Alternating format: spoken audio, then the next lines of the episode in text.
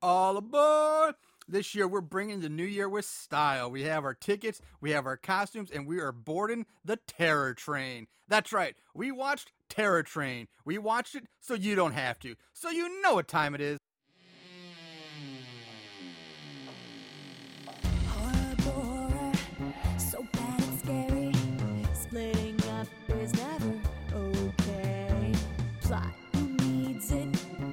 Turn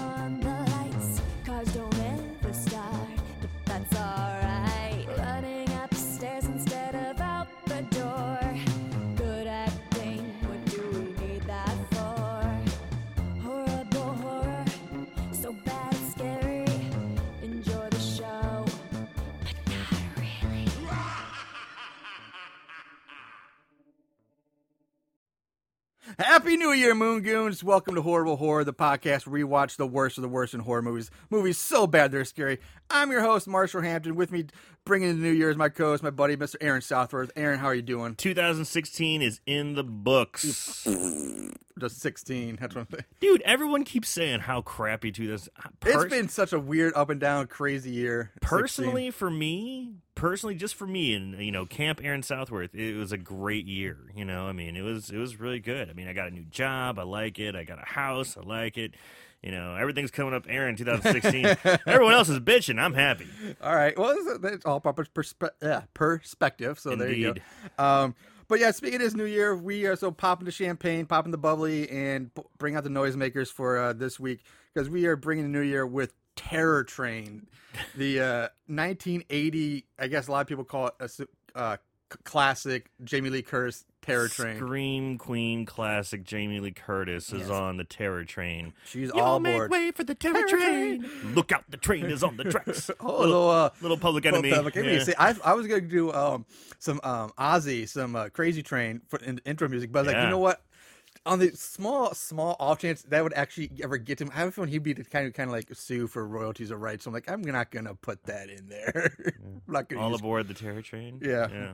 uh, and- Going off the rails like a terror train. there we go. There it is. Now we probably have to own royalties or something. Well, With my awesome singing voice, of course we would. so uh, yeah, like I said, this movie was released October third, nineteen eighty. Uh, written by T.Y. Drake and directed by Roger. This guy's last name is insane. I'm going to butcher it. We butchered like na- names like Smith. So. Yeah, yeah. uh, uh, Roger Spot Spottiswoody. It, it's spelled S P O T T I S W O O D E. Spottiswoody. Spottiswoody. Yeah, Spottiswoody. I go. It's crazy name. Oof. Uh, he, he is a Canadian director, I believe. Uh, this was his film directorial debut, and he actually went on do a lot of other movies that people have heard of, like uh, uh, Turner and Hooch, Air, uh, Air America, the classic Oscar award winning Stop or My Mom Will Shoot. Oh. Uh, but he did do a Bond movie, Tomorrow Never Dies, and The Sixth Day with Arnold Schwarzenegger, sci-fi movie. You know that's a, that's an Arnold movie I haven't seen. Really, I, it, it wasn't. I remember watching it. it wasn't too bad. I heard people say, yeah, it's all right. It's I, just, fine. I just haven't gotten around Yeah. to it. Uh, but those are just some of the bigger movies he's ended up going on to direct. Um, now, this movie, right, currently is only found by buying it on disc at Amazon. Uh, I think you can watch it on YouTube, but I can't uh, comment on the quality of the film or uh, what how good it's going to be if you watch it there. Uh, the cast, Slid that burp. Right yeah, sorry, I was hoping that would kind of go unnoticed. I apologize. Uh, the cast, of course, like we can't talk. I mean, everybody knows Jamie Lee Curtis. This was her, right in the middle of her Scream Queen uh, dynasty, if you will, her legacy building. I like that her dynasty. Um, so uh, we're not going to talk. Everybody knows her. Um, now it also has. This is the one and only acting role by magician David Copperfield. now he's been in our stuff as himself, but this is the only time where he's playing. The magician. Yeah, just yeah, real stretch. He plays the magician. Yeah. Uh, Now, there's some other really interesting things about some of the cast members in there, so sit tight. Um, first of all, I'll, I'll save some of the bigger ones for last, but uh, one main character is Doc, is played by Hart, Hart Bochner, who uh, was big in the 80s. He had 52 credits. He's still working today, mostly TV spots. Uh, but he his other Korean film was he was in he played Harry Ellis in Die Hard, the original Die Hard. oh shit! I just watched that movie for the holidays. Yeah, great Yeah. Christmas movie. Um, Show her the watch. It's a Rolex. Always doing blow. Um, now, the black guy Jackson, uh, he's played by Anthony Sherwood, who was in the movie Honey with Jessica Alba. He was also in 1981 Scanners, which is another kind of horror movie. yeah, yeah. And uh, he's again been a very successful character actor throughout the 80s and 90s. Um, now, there's a couple other uh, interesting things. Now, there's this girl who plays the bunny girl. She has like one line the whole movie, but I found it interesting that she's played by uh, Andres Keenan.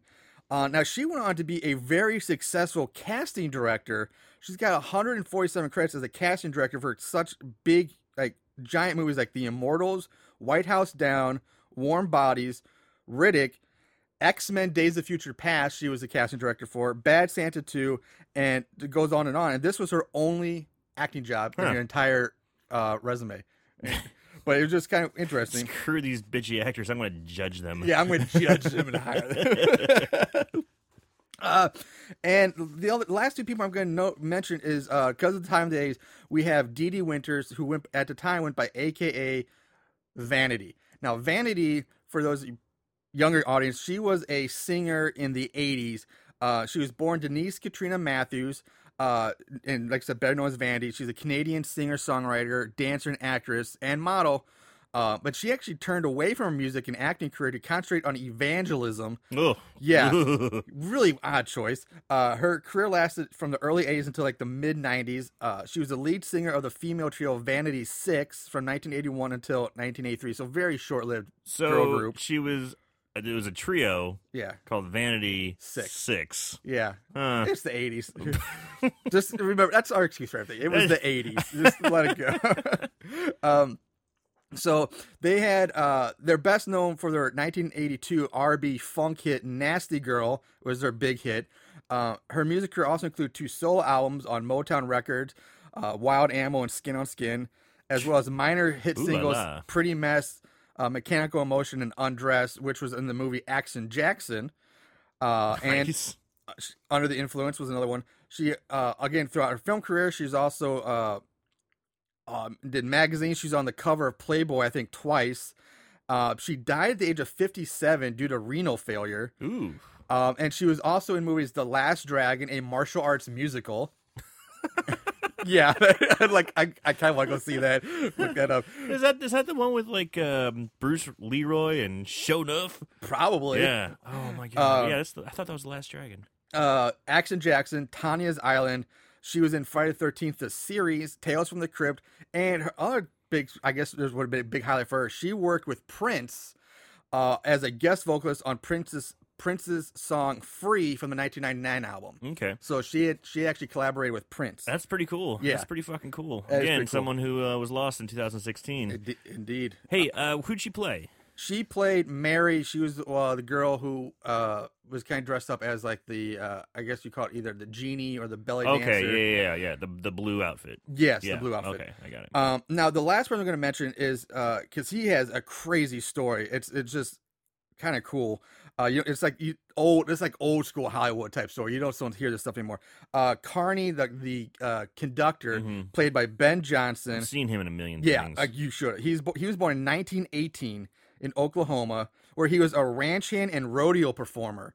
And then in 1940, Howard Hughes hired him to take a load of horses to California, where he decided to stick around because the pay was good.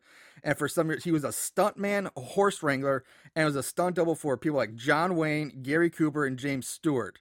His he came, his big break came when John Ford noticed him and gave him a part in an upcoming film, and eventually a star part in Wagon Master 1950. But then he left Hollywood in 1953 to return to the rodeo, where he won a world roping championship. But at the end of the year, uh, he, it, turned out he, you know, rodeo didn't really pay the expenses, Right. So he went back to the movies because they paid better. Where, uh, and he's basically his career saw him in over he made over 300 movies as both an actor and a stuntman where uh, he died on April 8th, 1996 at the age of 77 and most of his career is like obviously like just tons and tons of like westerns and right. stuff like that but I just like that's just kind of a crazy story. Was a ranch hand rodeo guy went to Hollywood, became a stuntman, left, went Left back to rodeo, To go back to his first passion, which was roping cattle. But he won a championship in, and then went back to the movies and did like over 300 That's type movies. So yeah, um, with that said, let's move on to all board. Woo woo! Let's get on the terror train. All right. All right, so we the movie we open with this raging college party around a roaring bonfire. It's winter, and the men of the Sigma Phi Omega fraternity are throwing a New Year's uh, New Year's party. Uh, and supposedly, I, I got that this fraternity is supposed to be at Northern Illinois. Go Huskies! Uh, where we actually had a friend, a pretty good friend of ours, who went to NIU. Yeah, yeah. Um, so shout out to Brian Carson. And uh, anyway, so the pledges are forced to wear these really stupid, like red, white, and yellow, like Beanies. beanies on their Mhm. heads. Uh, you know, hats that look like oversized yarmulkes. So they're calling everybody sir and stuff. And, Yeah. and you were in a fraternity, so Yeah. you know more about this. I, I mean, I'm just I'm I'm kind of picking up that it's like a you know college party, and they have the recruits there, and they got to pretty much do whatever they say, and so they're going to be Yeah. subject to pranks and you know debauchery and things like that. Yeah. Uh, so a group of the older fraternity brothers uh, basically forces one of the pledges to go after and talk to Alana, played by Jamie Lee Curtis's character. Now, basically, this leads them to, to the second floor of the frat house. Uh, Jamie Lee's talking to her another girl, and how about she, how she's having second thoughts about going through with this. So something's up. that. Mitchie. Mitchie, um, and she's not so sure about she wants to do this. And the pledge, Kenny, he's urged upstairs and he's ushered into the bedroom by Mitchie. It turns out, and it were Jamie's wearing only long socks and like a football jersey. Yeah, did you see the, the football jersey though? So you know this is all being uh, conspired by this guy named Doc. yeah, You know he's the guy who's really pushing this to happen. So he's kind of the older frat brother. He's like, "Come on, man, we got your which back. We're doesn't not make gonna." sense because Doc. It shouldn't. It wasn't Doc because Doc at this time would have been a pledge, as we find out later. He was put a part of that pledge class. But he wasn't wearing the beanie. But it wasn't Doc that was. It was somebody else. I think that no, was. it was it was totally Doc. That Was was, it Yeah, Doc? Okay. It was he was the one pushing it. He was the one getting this all going. All right. Um, you know, and he even did a little thing earlier where he was. Uh, he's talking one of the other pledges, and he's like, "Hey, man, I just want to say I know you're still a recruit, but Happy New Year." And he goes to shake his hand, and it's a fake. It's a it's a corpse's hand. That was he's like, Kenny. "Ah!" That was Kenny. As he was, Kenny was about to go upstairs. He tries shakes his hand, and he Mhm. has like a severed cadaver hand. Cause they they keep talking about Doc and uh his other buddy Mo are medical students, yeah, pre med, pre med. which you wouldn't have exposure. But yeah, exactly. exactly. I was Like they're pre med, but yet they have they have complete access to, like corpses and body parts, like just willy nilly. Well, they kind of explain it away later, but but yeah. So it's it's Doc now. Jamie Lee Curtis is wearing a jersey that says Doc on the back. Yeah, which Hmm. yeah, you would think that there's something between them. Uh, so Jamie Lee hides behind like this large canopy bed as Kenny yeah, enters it's the lit room. up crazy. Yeah, It's lit up all kinds of crazy, like flashing lights, road signs. It's like flashing primary colors, like red, blue, yellow, red, blue, yellow, Yeah. and it's it's like he's real nervous about going in, and the girl Mitchie's like, "Oh, going in, going in, get your fuck on, go for it, buddy." It's like it's a really weird situation. It's like, huh, you know, like there should be warning signs going off everywhere. yeah. But that's the power of the pussy. That's you just all of a sudden you're like, huh, I'm kind of drawn in by this. I something's really yeah, I- wrong. exactly. You, Yeah. you think the same thing. Like, warning signs are just everywhere. Like people are like way too eager for this to happen for you, and like get in there. This guy's super skinny and awkward, and Yeah. you know Jamie Lee Curtis is pretty hot, and he's just like, yeah, this is, what's going on? what's going on? so, um, be, be, uh, on the bed, Kenny sees who he thinks is Jamie Lee sitting up on the bed, and she's talking, but she's talking to him from behind the bed, and Kenny starts stripping down. He gets into bed, and Jamie, you hear Jamie Lee saying like, "Kiss me, Kenny, kiss me." Dude, okay, Kenny when he's stripping down, he's super duper skinny. Oh, he's I a mean, like, twig. bone thin, and is he wearing yellow fucking Yes, panties? fir- like his whitey ties are like more yellow. and kind of see through. They were sheer. Were they? sh- I didn't Oh know. I thought at first I thought they were just so they were so like. It took me a while to realize that they were they were. I thought they were old white ties, like they just faded to yellow. but I was like, no, those are actually yellow. I'm yeah, like, dude, it's like a can- like a light canary yellow, and they looked a lot like panties. and I was thinking, okay, well maybe because they're pledges, they gotta wear. St-. But I was like, they're not explaining the reason he's wearing panties. so yeah, so he he's in bed and he he leans in to kiss Yeah, Jamie Lee Curtis, Jamie Lee Curtis is behind there saying, "Kiss me, kiss me, Kenny, Yeah. kiss me." and it turns out he finds out he's in bed with an armless, stitched up cadaver in a wig. and he because of course the the arms fall off the, the mannequin arms that had somehow attached to this thing. The cadaver falls back. It's all bloody and gross. It's like this stitched older up. woman. Yeah, you it's know? like it's just after like the autopsy and all Yeah. this stuff. Uh, Kenny, so he flips out. He begins spinning around on the bed, like staying on the bed, spinning circles. he gets kind of caught up in the canopy, the car, the the curtain, yeah, the Yeah. canopy curtains. and he's like trying to get out, and he's getting caught up in it. And he's spinning around, and he's getting more and more wound up in it. Yeah. And all the frat boys and everybody come in like, "Ah, I got you, motherfucker!" They're all laughing at him, and he's like, "Ah!" yeah, just he's screaming just crazy. crazy man. Uh, and Freeze frame, and Yeah. yeah. yeah, Jamie Lee then she pops out. She sees the corpse on the bed. She's like, "Oh my god, what did I just do?" Uh, yeah, and basically, yeah, freeze frame, fade, fade to black, roll opening credits. Um, now, actually, I gotta I actually really like the the the shot for the opening credits where like it's just black. All of a sudden, then like this train like emerges out of this warehouse. Yeah, like and the, pulls the, out. the door comes up, and it's the like all this steam and Yeah, smoke. It's like yeah. it's really cool looking. It was a terror good, train. yeah, Like, it was a really it's good pretty shot. fucking scary. yeah, great shot. So after the roll, we jump ahead three years, where a large bus drops off all these costumed party goers of the Sigma Phi Omega fraternity and their dates at the, at the train station. And they all unload the bus. The train pulls up to and, to greet a cheering crowd of college kids that's going batty. Yeah, they're ready to fucking party. Yes, they are. Now, if it's not clear already, let's make it very clear. Everyone is dressed up in costumes and masks for for for New Year's, um, which if you kind of stop and think about, it, kind of makes this whole premise seem wrong because like I had an issue with this because if if this is New Year's Eve, which is supposed to happen, the college would one be forced to close down. They'd be on Christmas break, which means all the students would have gone home.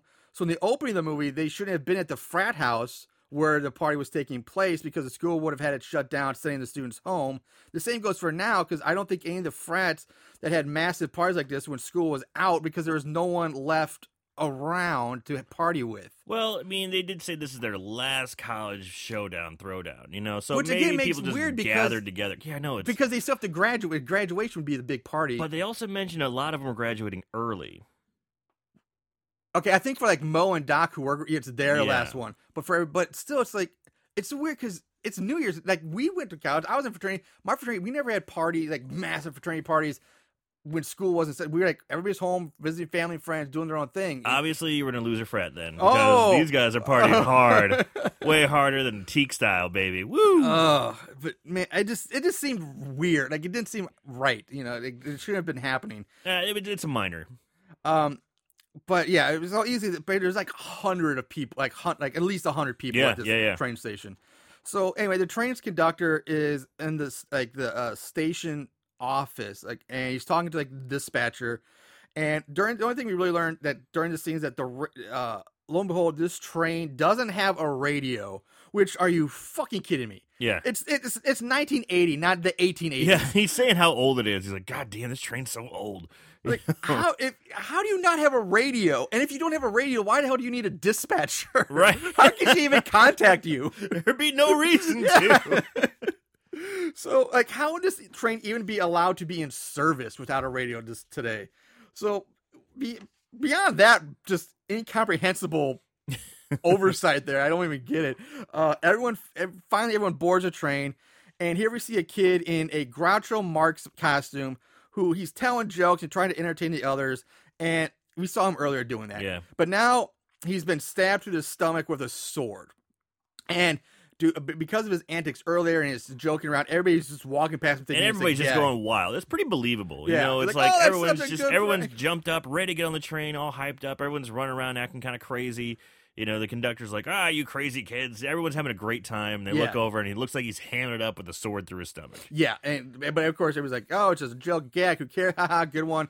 They get on the train, so he falls down dead in the snow as the last of the party's partygoers board the train, and we see hands reach out and start taking his costume off, and his body is then rolled onto the tracks, and it gets run over by the train as it pulls away from the station, heading off into the night. I kind of like that. And then we see someone wearing the Groucho Marx mask and costume on the train.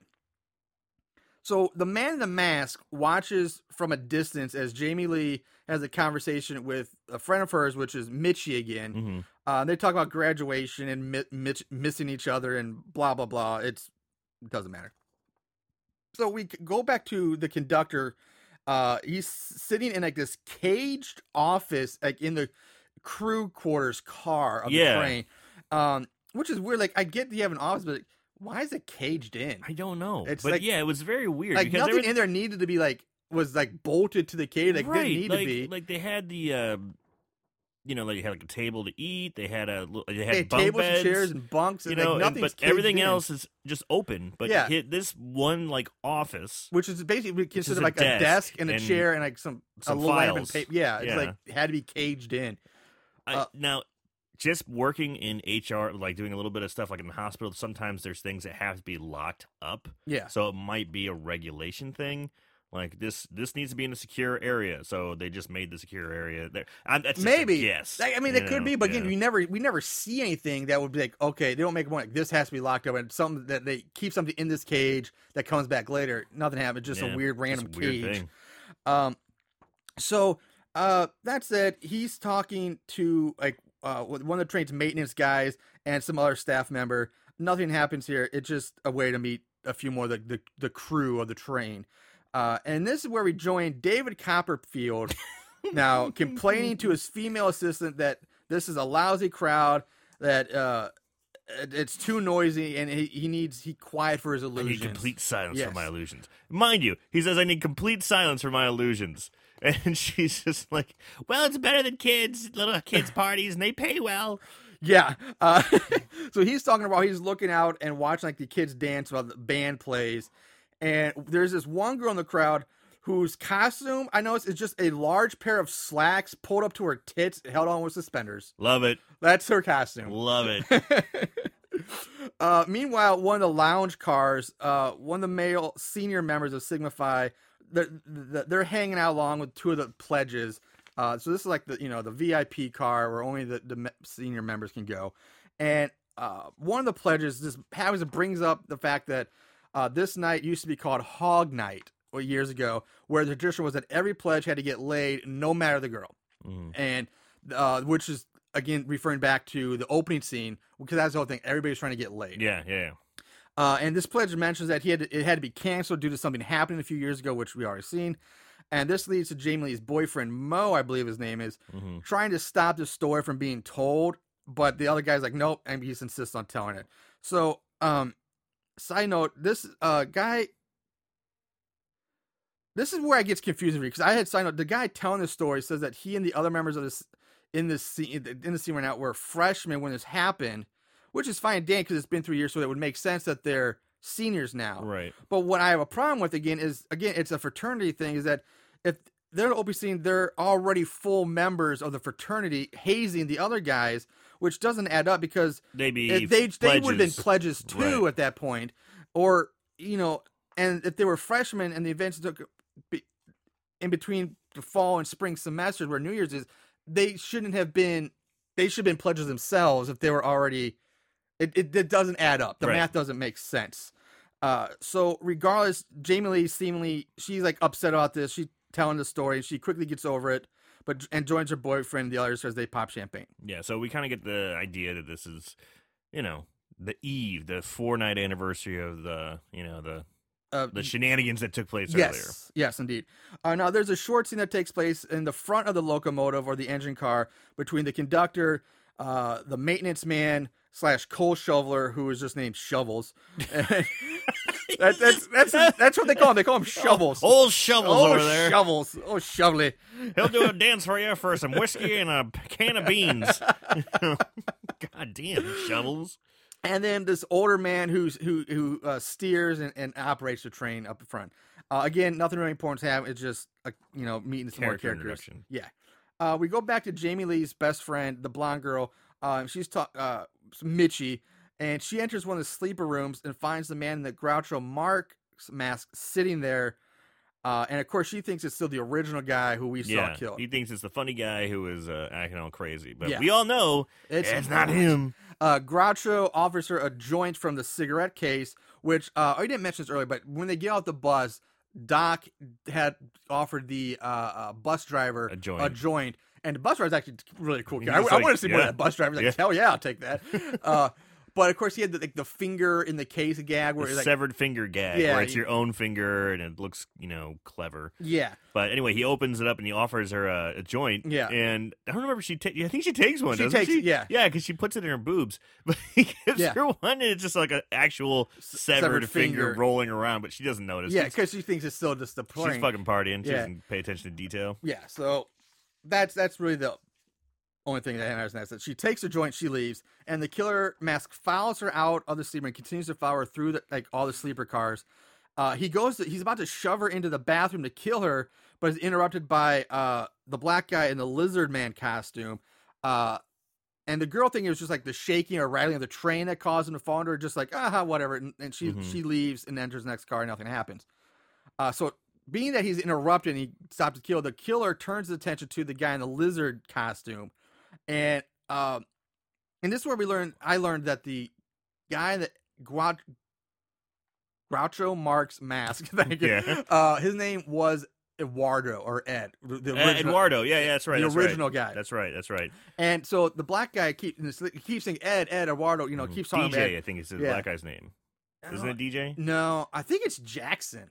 I think it's Jackson later. Okay. Um, but he, Both very black names. yeah, he offers Eduardo a drink, and you know, it's like, hey, you know, let's go into the bathroom because like, for some "I reason we have to have to go into the bathroom to drink. Well, it's funny because he goes, "I got the good stuff," and I was like, "Okay, has he got like blow? Has he Yeah. got drugs or something?" And you know, I thought the same thing too. Yeah, I mean that would make sense. You go into the bathroom to you know do a little bit more of the hardcore drugs, you know, not around everybody. yeah. All right, so he goes in the bathroom and he just like pulls out a glass and a bottle and he starts pouring it. He's like, "Whoop, be careful." Yeah, it, it was just a like a like a small pint bottle or something like uh, of like whiskey or something like that. I'm like, really? You had to go into the bathroom to That's do that because like everybody's drinking shit. Every, Everyone's like, drinking open everywhere. Yeah, Yeah, uh, it's just really weird. yeah. Um, I don't So- know what kind of booze he had. you yeah. know? So the killer grabs him by the head, reveals himself uh, to the black guy. He's like pulls the mask off, and, And he's, like, "Whoa!" he's like, "Oh, you!" And then it doesn't matter because the killer then just smashes his head into the up against the mirror, sh- killing him, shattering the mirror. Uh, and that's it. He's dead. Yeah. Uh, we go back to the senior car with Jamie Lee, and her uh, Mitchie has joined them, and this is where, yeah, which I just where I comment on the name Mitchie because if I figured out who who she was at this point, it's just a weird name for a girl like in Yeah, Mitchie. it sure is because it makes me think of Mitchell or yeah, Mitch. Mitch. It's like, but Mitchie. Is that? I mean, I'm guessing maybe it has something to do with her last name. I don't. Well, we find out. la- I found out later, uh, and I guess I'll just cover it now. But it's actually her name is Michelle. Her phone name is Michelle, but they call her Mitchie, which is again such an '80s thing. Like, Yeah, it's yeah, such yeah, an '80s yeah. thing. Girl named Mitchie. Oh, Mitchie, you're so fine, you're so fine, you blow my mind. Hey, Mitchie. Hey, Mitchie. so, so, um, so and yeah, uh, so, Mitchie was pretty fun. Sorry. Uh, we and Mo, by the way, is played by Timothy Webber, uh, who also had a really solid career. He's still working today. He's got 129 credits to his name. Big character actor. Uh, he was in a lot of stuff in the 80s. Um, I want to say he was in like. Uh, I'm, I'm, I'm not thinking of the no, never. I'm getting ahead of myself. Uh, so fuck it. Uh, Jamie Lee, she she gets pissed off when she finds out this party was actually was not Mo's idea, but it was Doc's because she still has a big grudge against Doc for the events that happened Mhm. three years ago, and she storms out. Mo follows after, but tells Doc that he's gonna get him for this, and that he means it this time, and then he leaves. So apparently, Doc's pulled these shenanigans before. Yeah, Doc seems like a dick. Yeah, Doc, Doc's a dick. Double D. Doc, Doc's a dick. I don't know how much like why people like this guy. I mean, he just seems like a real cock. Yeah, well, he, he like because he's like every. Uh, I guess back in the day, he's he's probably the rich, good-looking, you know, president Dick. of the fraternity. Yeah, you know, yeah, I'm blah yeah. blah blah. I'm pre med. I'm pre med. Yeah, everybody's got to be pre med. Uh, so Mo meets up with Alana, Jamie Lee Curtis, apologizes. They make up. Uh, she smells booze coming from the bathroom, but the door's locked. And thinking that whoever's in there just dropped and broke a bottle of liquor in the bathroom. Um, and they, they leave on. They move on. Uh, we cut to the brakeman and the conductor back in the crew car. They're sitting around talking, having some beers. And this is where we learn the conductor's name is Carney, by the way, which is, again, not a weird name. Have shovels and Carney. Carney. Poor bastard. And the rodeo clown. Jeez. yeah, Carney was the rodeo clown. Uh, so we go back to Alana and Mo, and they're in some other, the, like the entertainment car, I guess you call it. Uh, where David Copperfield is performing some like close up hand magic, some very Yeah, close up he's stuff. warming up the crowd, doing like quarter tricks. And Yeah, he, he he does a trick where he makes a cigarette go through uh go through a quarter and then makes the quarter disappear and all Right. that stuff. Uh, we skip it just a little bit more. Alana and Mo are sitting in a booth with two other girls. Now the blonde girl is her again weird ass names in the movie. Her name is Pet. We have Mitchie, Carney, Shovels, and Pet. pet. I mean, we're like and Doc. We're like, where's the rest of this? We're like a weird seven dwarfs thing Yeah. going on. Is this the one with the pants pulled this up? is the one with the has the pants up to her titties. That's her. cast- Her name is Pet.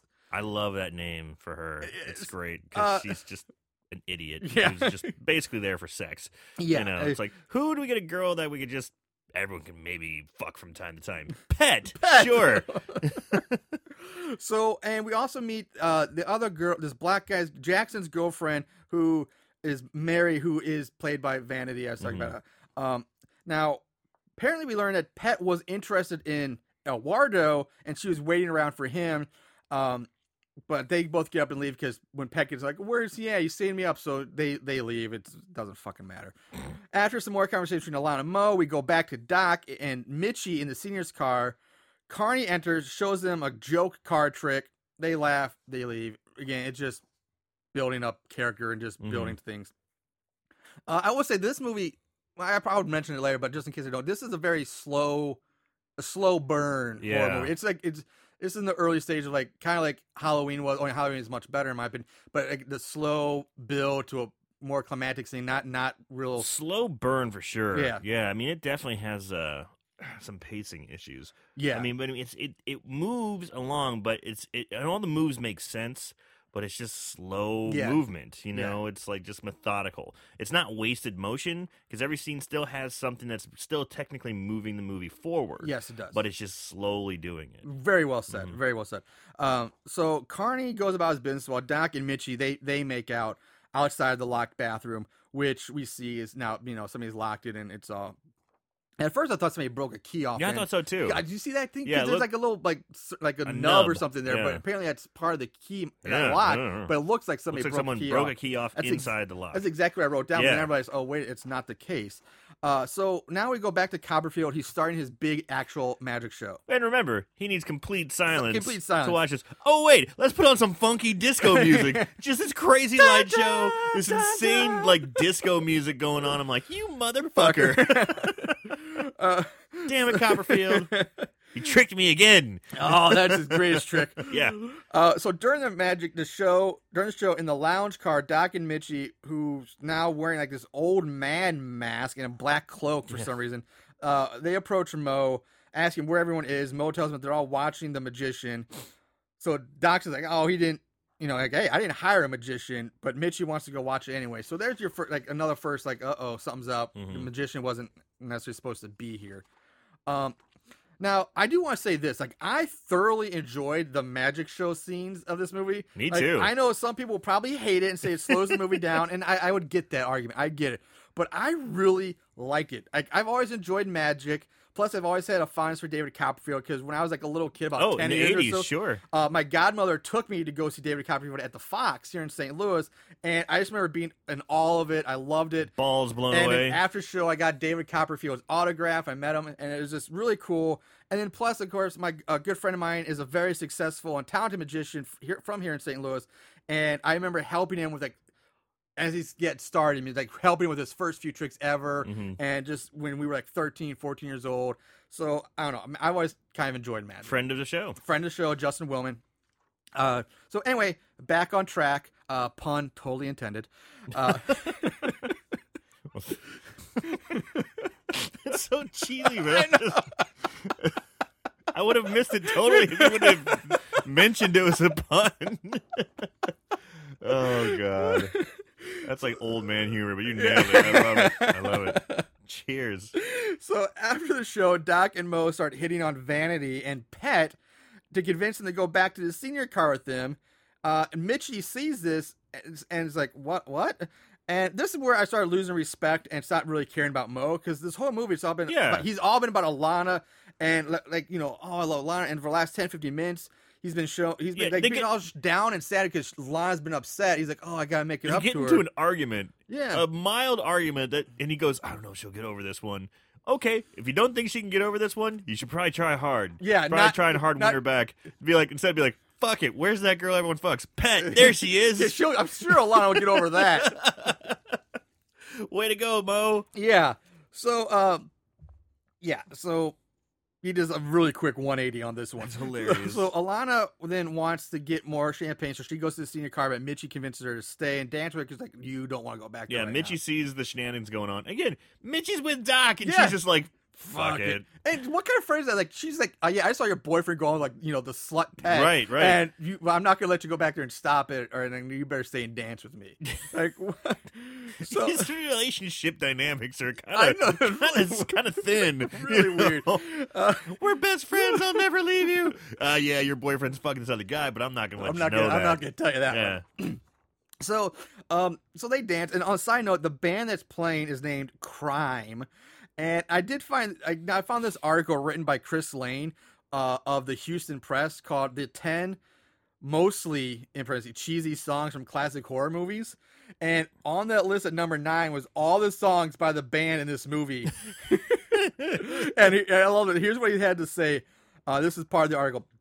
The party train features performances by a slightly sinister magician played by none other than David Copperfield and by a mellow rock band called Crime, seen plodding through several songs during the film. I'm always curious when I see bands in movies, so I spent time trying to research Crime, and not much information is out there. Were they a real band of some kind? Maybe a local, maybe local to Montreal where most of the film was shot, or was Crime just an invention for the film? They certainly aren't the early punk band of the same name from San Francisco, so this group's contribution to music history may be limited to Terror Train and shrouded in mystery. Huh. So I'm like, fine. And then just um, uh, I was curious about the rest. The rest, also on the list are songs from other horrible uh, horror alumni movies. okay, awesome. Number six on the list is Gangsters of Rock from Graduation Day, which was episode 17, which coincidentally was enough, was the same episode that Magician and uh, Justin Willman was on. Oh, awesome. So we have two links there. And right behind that, number five was Sitting Here at Midnight from Phantasm. And in case you're curious, number one on the list was Party Time from The Return of the Living Dead. nice. Uh, so yeah, the rest of the list is you can find you can search that article if you're curious to see the rest of the list. Um, so chugging along, Wah, wah, Wah. okay. uh, Doc and Mo lead I Pet have a feeling there's gonna be a lot more of those. back to the senior car. They notice that the bathroom's still locked. Uh, the conductor comes up as they head off into the other car. Carney's knocking on the door and he takes out his super like conductor key, Ancient key. Unlocks the door, and finds the dead body of Jackson lying on the floor with a liquor bottle hanging out of his mouth. Um, however, there's one majorly thing wrong with this scene. That the mirror on the wall that the killer smashed Jackson's head into and shattered is now, No, completely, fine. Fine. It No broken mirror anywhere. Not even a smudge on the glass. Yeah, and it's he's down on the ground. He's got the mask on, and there's blood on him. Not Yeah, a ton of blood, but It's like coming still- on top of the head. Yeah. yeah. there's a there's some blood on him, and you know the conductor's like, "Oh my god!" Yeah. and like reaches down, and it feel looks like he's looking for the pulse, and he pulls back, and it's got some blood on his fingers. He's like, "Ugh," and he looks at it for like a minute. I'm like, "Yeah, man, it's blood. Okay, yeah. come on." So we go back to dance car. Mitchie takes her mask, uh, waves bye to Alana, and she just leaves. And but we see Copperfield walk past Alana. They lock eyes as he continues on. You know, they're locking eyes as he continues to walk away the same Yeah, way Mitchie old, did. Old David Copperfield. Yeah, Yeah, he's making those some magic eyes. Yeah, he's got magic eyebrows. I'll tell you that. Damn, those things were bushy. They're bushy. Uh, so in the crew car, Carney tells the brakeman about Jackson's body and tells him to keep it quiet for now. Like, let's not get this out. Yeah, 'cause he doesn't know if it was a suicide or what. He just it was, don't an, know. or if it was an accident. Yeah. He's like, I don't know. So he doesn't want to like ruin a good time. yes, Which I don't know how I feel about that. yeah, I that. can't. but, well, I, honestly, it makes emotions as well. Like I- you're kind of in charge. It's kind of your responsibility. yeah, Like, it's, yeah, yeah. I mean, you hate to be a party pooper. I get it, but it's like to respect the party that much and not mention that one of your friends is dead. Dead? You know I mean, Like for, honestly, now that I think about it, from here on out, everything that happens is Carney's fault. Kinda. If he would have stopped the train and said, "Hey, we have a problem here. We gotta stop and we turn got, around." We got someone who died. yeah, party Yeah. over. Mhm. Nobody else would have died. This or, is all or- Carney's yeah, fault. well, we don't know that for sure, but still, it's Well, they weird. might not have died on It's- this night It's on the a train. weird thing to stop the part, like to not inform anybody about. Yeah. this. you know, no, like uh, Grant, the killer could come back and Larry died, killed him on his own, but they would not have died tonight on the train at the party if Carney would have done his job. But anyway, so he calls the train's operator and locomotive, and they talk uh, about where they can turn around or make you know try and make an emergency stop, which they never do. well, they kind of talk about it, and they're like, "Well, we go here, we go there. It's gonna do this. It's gonna be a hard turn. I don't know the trick." They they mention they go, "Ah, I guess the quickest route is just to go straight." So they they give it a little bit more gas Yeah. or coal. they, get get, going. they get shovels working Yeah, get overtime. sh- shovels, get your ass in gear. So now Charlie the brakeman is guarding the bathroom door, keeping you know people from going in there and using it. People are trying to pee. It's like, oh, it's out of order. Go, Go go use on." the other one. Uh, Carney comes up. Charlie opens the door, and inside he sees the costume body on the floor. But now the body begins to move and just act like a really drunk guy just fell No- over. no blood. out. Yeah, no blood anywhere. Uh, Carney swears he saw the blood and says something has happened. Maybe it was just a practical joke, He but says, uh, fucking medical students. yeah, Actually, I don't think there's an F bomb in this movie, come there to think might of not it. be. I think he just says medical students. Damn medical students. yeah, God damn. it. pranksters. Uh, he so Carney helps the man out of the bathroom as Mitchie walks up, and she of course thinks it's Jackson. So she takes Jackson and leads him away, helps him off. And we go back to the senior car where Doc, Mo, and the girls are drinking champagne. Vanity decides to pull out a yearbook for some reason because of course they happen to have one. and inside she finds a picture that has Kenny in it, and she says, "Hey, who's this guy?" And Doc says, "Oh, that's Kenny. He couldn't handle it. Don't worry about him." Yeah. Uh, then Doc takes Vanity away to fuck her while leaving Mo with Pet. Uh, basically, what that's what Yeah, that- yeah, yeah. supposed to happen. Uh, meanwhile, Mitchie is in one of the sleeper cars with who she thinks is Jackson, and she's trying to get him into one of the bunk beds. And but for some reason, like people are about to enter the car, and the two of them just like leap into the bed and close the curtain, like Very ninja like. which is like, what is like? Why couldn't you have been seen just talking to him? Like, why you have to like, like, oh my god, nobody can see us talking in a train car together. Yeah, yeah, yeah. I mean, really again, weird. again, I guess. I don't know. So I, I don't get it. Um. So and she's talking about how she Let's thinks. sneak a conversation. Let's sneak some alcohol. Yeah. you know when it's everything around you is happening the exact same way. Yeah. People are talking and people are Making drinking. out and people are doing yeah. Yeah. it's it's Yeah, people are banging in that's these little. basically the whole tents, point of this yeah. party. There's no need to be secretive about right. it. It's it's you're on the fuck train. yeah, that's exactly what it is. the Yeah. fuck train. Fuck the terror stuff. That's how it started off. It should be called fuck train. If no one got killed, that's what it'd be called. Yeah. Uh, so um, after Vandy and Doc, they leave Mitch. Uh, leave. Mitchie just wants, basically, just wants to get fucked by Jackson. Yeah. That's all. She lays back on the bed. Mitchie closes her eyes. She's like, "Touch me." She's like, "Just fuck me," Yeah, yeah. Um, She's because she's like, "Oh, you know, your your your man's fucking my, your girl's fucking Mhm. my man." So fuck it. Let's just well, let's let's Yeah. get back to him. You know, uh, so uh, he he the killer begins to like feel her up. He takes off his gl- one of his gloves and he puts the exposed hand on her on her chest. and, she it's a black guy's hand. it is a black guy's hand, and she makes a comment about how cold the hands are, and she opens her eyes to see that the hand on her chest is the severed hand of Jackson. She screams. The killer reaches out for her, Covers her mouth covers my, and is it cuts away to the train speeding down the tracks with the whistle blowing, whistle blowing super loud. Yeah. Uh, and we go back to Alana and Copperfield in the lounge car. Again, they lock eyes and for like have a little magical magic moment. googly eyes. Yeah, and they start a conversation. He performs some more magic for her. floating a rose. Yep.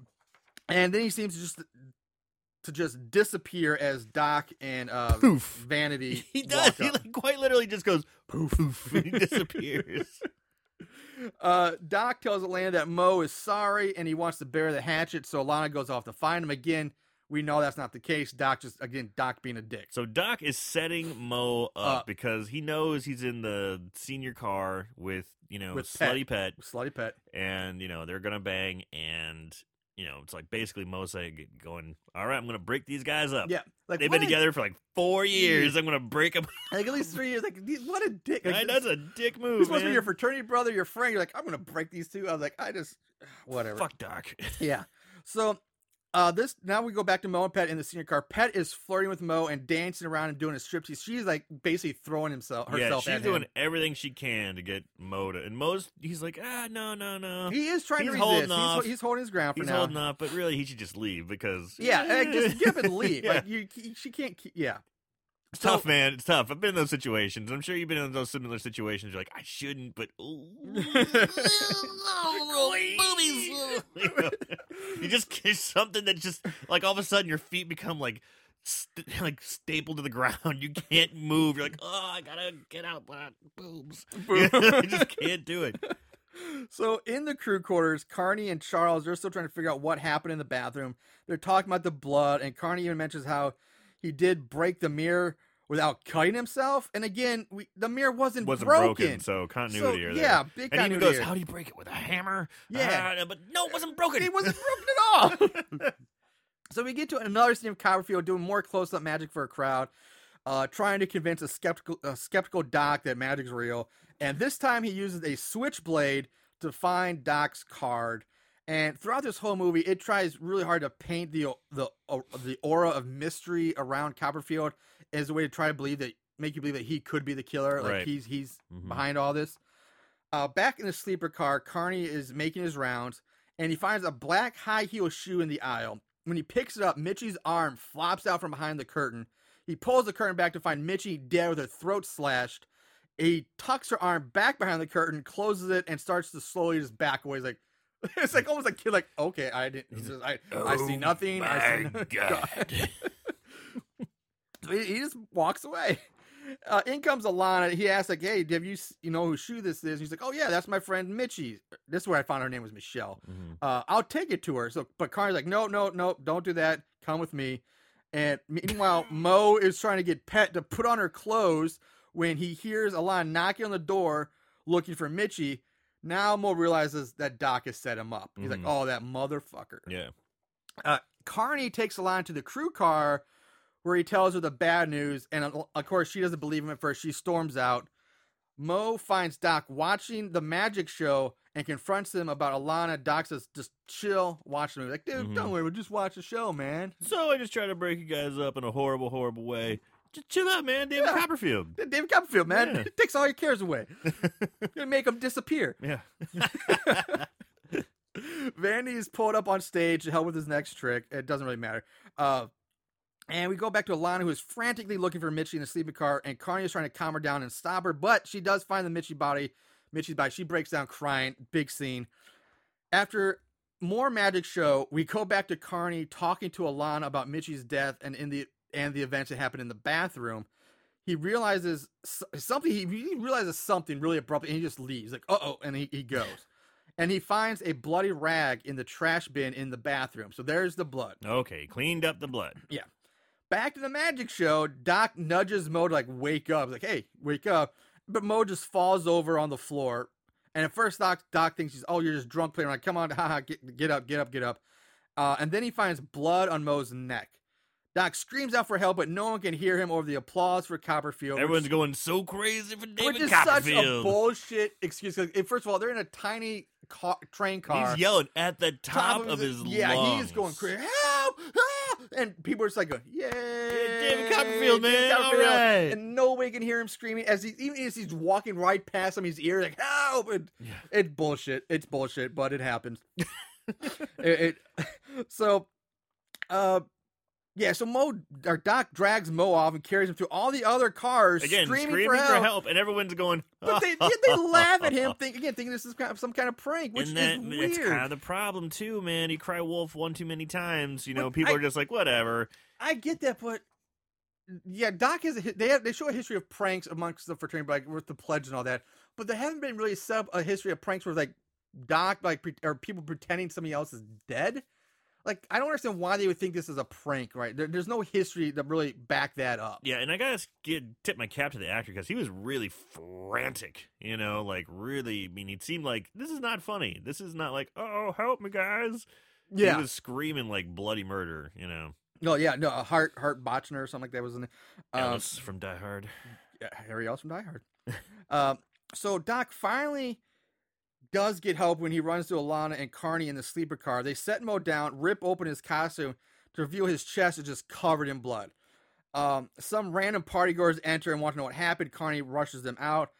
Doc asks where Mitchie is. Alana tells him she too's dead. Doc freaks out and starts pulling on like the emergency brake cord. Like Yeah, yeah. um, and when the train doesn't slow down, Carney thinks, "Oh, sh- something's wrong. Why is the train not slowing down?" So he Goes he to, goes to yeah. go check on Walter, who is the locomotive, the operator, the guy who driving, uh, Right. steering. I don't know what you call it technically. Uh, conductor. I don't know. well, he's he's the conductor, conductor. but I guess he's the engineer, engineer. I guess. Yeah. the, um, he rushes off and he runs past Charlie, who's lying face down on a bed in the crew car, yelling "Emergency! Emergency!" He gets the locomotive, slams on the brakes. This sends everyone on the train reeling, falling to the floor. Crime, the band goes tumbling down. Now, okay, before um, I before I go on, I do want I have a big problem with Mo's death here. Is that what the fuck happened to him? You never really know what killed him or how he died. Magic. It's magic. but there's no like you never see anybody near his body. He doesn't get stabbed. You don't see a slash. He's just dead. And yeah. it's like it's really anticlimactic, and it's really bothered me about this movie. yeah, Like, he what happened? Because he was sitting there on the ground talking with right Mo, next to Doc, like shoulder to shoulder, and, and they're just talking to each other, and then all of a sudden, he's dead. Yeah. Which also Yeah. they- they're on the floor. They're not even like standing up or in the booth. So like, who- it's not like somebody could just walk right past him real quick, slit his neck, and keep walking. Like he, the killer would have had to like bend down next to them and either stab him, slice it very close. very slick and stealth about Yeah, which I guess again they could you could again try to play out. It's the magician sleight of hand or whatever, but it's still bullshit in my mind that I really really have major issues with with Mo's death of the, in this movie. Well, this is the the little hint they try to do too that it may be the magician is when uh, they're watching the magician show. He disappear. They, he disappears off the stage when the girl covers him up, Yeah, and then all of a sudden he appears right behind Mo and yeah, he appears in the back of the Doc, train. Yeah, right behind like Mo and Doc are sitting down next to him, so he's at the back of the train. So you're thinking maybe it was then. I, I get, I honestly, I get Mhm. that's what they're doing, but it's just the fact that it does, it still doesn't track with me. It Yeah. doesn't really. And there's another Mhm. train pun. Uh, so, uh, so anyway, eventually the train comes to a stop. Charlie and Karn find Walter's hat, which is now has blood on it, and they also realize that Shovels is now missing too. Poor shovels. Poor Shovels. All I wanted was some whiskey and beans. I don't know why. So Carney says, Charlie, don't go back through that train without this, and hands him an axe. He's like, here's Fuck an axe. yeah. Shit just got real. Yeah, it did. So all we see all the party goers are getting off the train now in the middle of nowhere. Carney's telling like the rest of the train, the other like the ushers and the train, the ticket takers, whatever, like arm themselves with fire axes and search the train, but don't try to be a hero. Now, for some reason, the lights on the train don't seem to work. They just like they've been working the entire time, yeah. but all of a sudden now there's no power. Turn off a lot just of lights. Power, yeah. Power's just gone, which makes no fucking sense. Why would the power go off just because the train stopped? It- it's another, another bullshit Mhm. antic that I'm so sick of. Um, I mean, if now you see somebody cut the power, great, but Right. it's just off for no reason. It's just off. And so outside, Carney is telling everyone to remove their masks. So I want you know, and, so, and like we see one of the other frat brothers uh, start taking a roll call, like like checking people out. Mhm. Now, while this is going on, Alana comes to the realization that there's one common denominator between herself, Doc, and the people who have been murdered tonight, that being Kenny. Uh, she goes on to say that she tried to visit him in the hospital after the prank, but she was not allowed to see him, and she was told that he had killed someone, but it was unclear if it was an accident or not. But he did kill somebody. But he did kill somebody somehow, some way. We don't really get much more than that. So Kenny, yeah, this wasn't just a fun little prank. He's been fucking traumatized. Yeah. Uh, so Doc grabs Lana and they head off together somewhere. They they just go off. So meanwhile, Carney's addressing the rest of the crowd, and he's telling them that they have no choice but to get back on the train because they're out in the middle of nowhere, and if they stay here, it's too cold. We'll all get freeze to death. Or blah Yeah, blah. but he's saying, you know, stick with your friends, people you know, dates, stay, stick together. Um, well, they basically we're gonna again, get you confine. on, They basically yeah, confine them to like two and we're cars or something. keep like you in one car or two. Yeah. And two of the ushers that they sent to search the train come back and said they didn't find anything or anyone. Uh, so Doc tosses now. We see him basically toss Alana into like one of the private like rooms or cabs, like you would, I guess you'd call it. Locks the door behind him, and for good measure, he breaks off the door handle. And then he, for some reason, he pulls out another yearbook. So how many yearbooks are on this train? uh, and he opens up to a full page dedication to Kenny that shows Kenny's interest in magic. uh oh. So now they think Kenny is Copperfield. And Alana wants to go to warn everyone, but Doc refuses to move from the room. And at this point, he starts losing. He's starting to snap a bit. He's going a little crazy. yeah. Uh, somehow, Alana manages to get the door open, even though he kicked the hand, the, Lock knob off, the which, and tells Doc try, until Doc does try to stop her, but then someone sees they see somebody walking down the hall in the darkened corridor, and she uh uh towards him and Doc, she slams the door closed. He slams the door closed, locking Alana Yeah, he's out. like, Like, "Fuck you, it." Jamie Yeah, Lee. I'm out. uh, but it turns out just to be Carney, the conductor. Doc's going crazy in the room looking for the killer. I mean, he's searching every small closet. Yeah, he's, He's- he's sitting in the room. He's like, I'm safe. And this scene is pretty intense. It actually is a pretty good you know, scene. because he's like he's losing it. You know, he's coming in unhinged. Yeah. he's sweaty. He's looking around, and all of a sudden he's like, "I'm safe. I'm safe." And he looks up and he sees, "Oh fuck, there's the closets." I yeah, like there's like these the so like these like little cubby like holders. three little yeah. closets where a person can hide. And so he, each one he's opening, it's suspenseful. Each one he's opening up, it's suspenseful. Doesn't find anyone. He he starts like overhead compartments. He starts like stabbing at him with this with With, like stuff. random like yeah. like ashtrays or whatever he can get his hand. And he's yeah, throwing anything- things he's around throwing things around, trying to find him. He's like, oh, Yeah. and he finally sits down. And then there's the last thing he sees is across the ho- like There, it's the like it's like an side. adjoined. It's like Yeah. a suite. There's like a cab, and then there's like a small and it's adjoined with another cab. Right, and he sees that there's space underneath the seats. And yeah, he's like, oh, like, and oh, there's shit. something like white underneath there. Like at Like, first, like, it's like a supposed to- can. It's like a beer can. Is that what it was? Yeah. Like, is that supposed to be like? Is that trying to make it look like a face or like a, a reflection of a mask? But there's some. There's like underneath the couch, and he's like, "Uh oh, what's that?" Mm-hmm. So finally, he builds up the gumption to go up there and go check it. And as Yeah. soon as he does, a hand reaches out from underneath the seat he's sitting on, grabs his ankle, and he freaks the fuck okay, out. and he, he face plants to the ground. He struggles with. He starts uh, screaming like a little girl. He, he's struggling with the door, frantically trying to get it open so he can escape. A hand reaches out, grabs his shoulder. Doc looks down to see that it's a woman's hand, like a nail polish on that. Thinking that it's Mitchie, he relaxes, like, oh, okay. It's all a prank. Oh, this is a big practical joke. You got me. You got me. And that's when another hand grabs him by the hair, and another hand enters the frame holding a blade. And Doc screams, but the camera cuts away to the crowd of kids getting back onto the train. So Doc is gone. Kaput. Uh, Alana now has gotten off the train and is looking for the conductor to tell him who the killer is. Like, it's Kenny, it's Kenny. Uh, again, this makes, again, no sense to me because we just saw Alana and the conductor together in the hallway. So why didn't she tell him then that it was Kenny, the magician, who, sh- instead of why is she now off the train looking for him? If you, if you think about it, it makes absolutely zero sense Hmm. because they he she comes to the conclusion that it's Kenny the magician when her and Doc are off the train, and they get back on the train when Doc locks her in the room. Now, is this before or after? And I don't know if you mentioned it in your notes or not, but she does go looking through the. um This is She goes looking through the magician stuff. no, that's that's way later. okay. That's way later. This is before that because, like you said, the order of events is they stop the train, everybody's off. While they're off, Jamie Lee tells Doc, "Oh my God, it's got to be Kenny." Th- those two rush off, get back on the train. They lock themselves in the cabin. Jamie gets out of the cabin. Doc locks out, thinking the killer's coming in, but it turned out to be Carney. So they they're now they have met. Why didn't she always say, "Hey, I know the killer. It's Kenny the magician"? But now we see her off the train saying, "Look, asking me, but where's the conductor? Where's the conductor? Where's Carney?" She was just with him. huh. This makes zero sense. It's insane.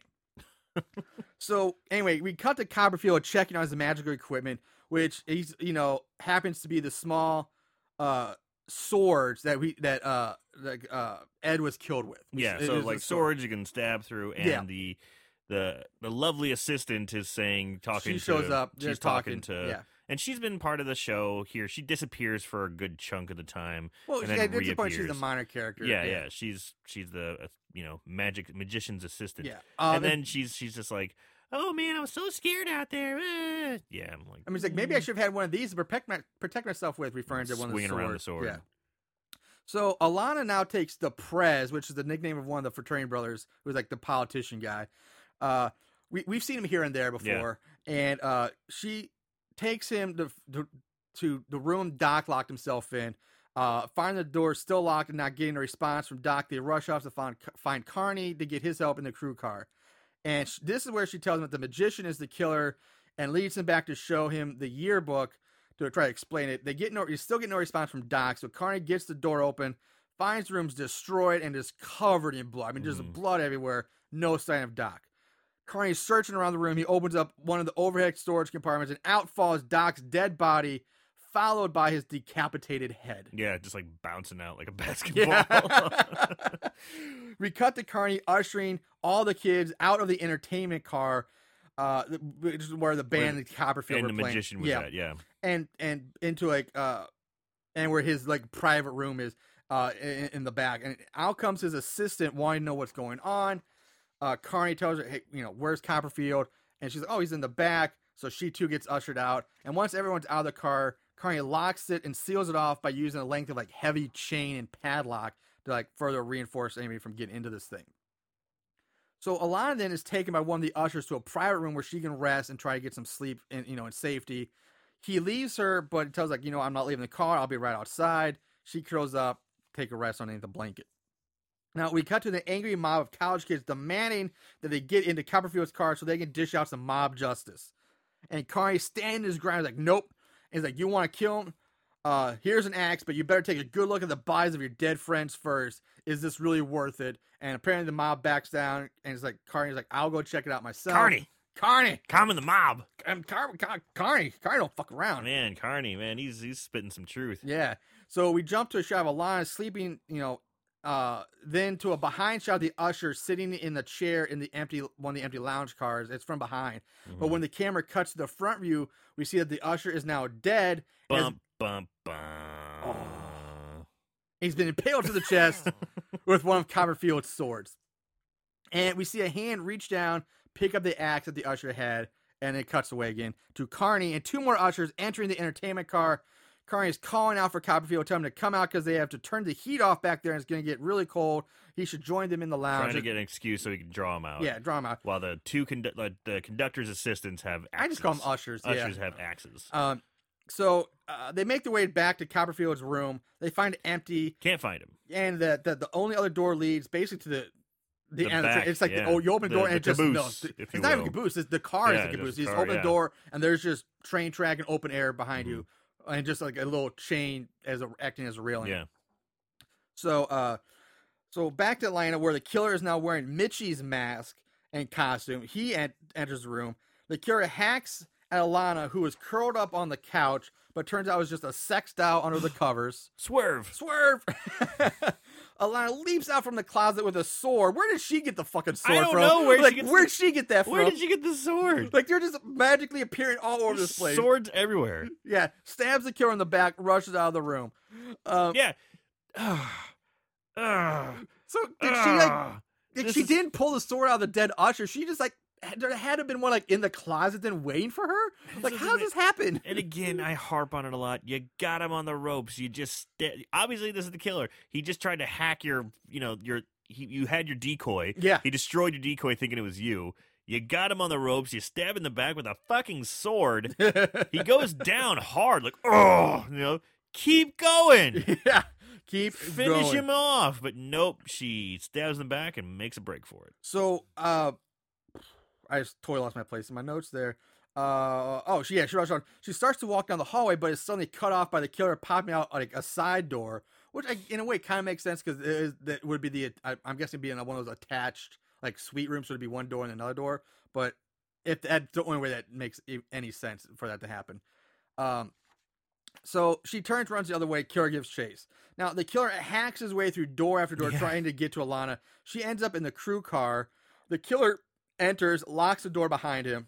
She starts racing towards the far end, but the door is locked or it's it's, a stuck. good chase. It is. It's a really It's good, very it's good chase. Well done. W- Yeah. Very well done scene.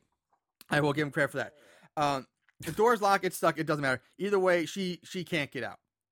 The killer closes in on her, grabs her, slams her head against the wall, and then grabs her by the neck and like lowers her to the floor where he mounts her and begins to strangle her. And just to cause her more pain, he just rips out one of her earrings. It's like, Yeah, like, yeah. Fuck you, bitch! Just rips out an earring. Dick move. Yeah. Give me that. She's like, ow. so uh, she is able to finally bite his thumb, which gets him off of her, but only for a second. And uh, it just, uh, just severely pisses him off. Yeah, even he, more. he starts doing a little ground and pound. Dude, he cold cocks her across the face, and in doing so, her shirt just gets ripped Rips open. open. like, I don't again don't know how that happened. magic, He punches her so hard, her shirt rips open. magic, I tell you. so she's got a bra on, Yeah, but she's able to get her feet underneath him, push him back off, and as soon as he does, he flies across. well, he's yeah, she sprays him in the face with like a water-filled fire extinguisher. Now, and I thought the same thing because he gets sprayed in the face with this water-filled fire extinguisher, and he's holding his eyes like ah, and I was like, oh my god. But then I thought to myself, it could have like a chemical flame retardant in it. You know, that would make sense to kind of like. I, I didn't even think "Ah," like you that, but I thought it was like really, dude, it's just yeah, water. it's water. It's water. It's, It's, it's, like somebody spraying you with a squirt gun. It's yeah, yeah. So I, that's why I was like, maybe it's got some chemical in it, some re- f- flame retardant chemical. That would make sense. Then if you're like, oh Jesus, that stuff would you know fuck your eyes up. so, so I'm gonna we're gonna, we're gonna go with that. I'm gonna Okay, go with that. Go yeah, with it's that. not just water. This guy is like a fucking you know So- Wicked Witch of the West or something. and he starts melting. Uh, so Oh, she, he is wearing he is wearing a witch's costume. He is wearing a witch's costume. maybe. maybe he's just in character. I'm melting. Uh, Ah, oh, wait, oh, crap! crap. Uh, so she makes a run for the caged office area and locks herself inside of it. Uh, the killer is going nuts. He's banging on the sides, trying to get her. It's pretty intense. Yeah, it's and- good. And then he finds like this long metal pole. It's like Pike. Yeah, Yeah. which again, why is there, uh, why is there a long metal like pike? I mean, right- I can see how you could. well, I take it back because it, it does turn out at the end. Like at first it's just pull, but then we see later that at one of it has like a like a crowbar tooth, like no, right, right. like crowbar. So looks I guess it definitely be some sort of railroad tool. railroad tool. Yeah, but it's giant. it's huge. Yeah, um, It's like a fucking crowbar that's straightened out like a spear. That's like you know eight it's feet like long. six It's feet, huge. at least six feet long. Yeah. Yeah. Uh, so he takes his pole and he's like stab. He's like uh smashing some of the lights out with it. Which Cool. again, the lights are now back on in this car for some reason. So it's only a select few cars that Sure. don't have lights. Uh, and then he starts stabbing it through the cage, trying to get, a, uh, get hit Alana with it. Having no luck, he goes back to just smashing more lights. So he's like, "I'm gonna take out my frustration on these light bulbs." these lights. And uh, now this is where we see that it's a crowbar, and he starts using it to like pry open the lock. Like he's gonna So he's trying this to break in the door. He's just gonna rip this lock off the door. And Alana, Alana's frantically searching for something to defend herself with, and she finds like, like a, one of those receipt spikes. You see like the dime or yeah, something like yeah, that. yeah. And she thrusts the receipt spike through like the cage opening, stabbing Kenny right in the side of the head. Now, how this doesn't kill a man straight up? Did it go through his mouth? It goes through his cheek. I thought it went through like his fucking skull. No, like she went to stab him because I was thinking the same thing. I was like, "What the fuck?" But there's a reveal. There's you see it later. He's Okay, did I? I missed it. cheek, I totally you know. missed that then.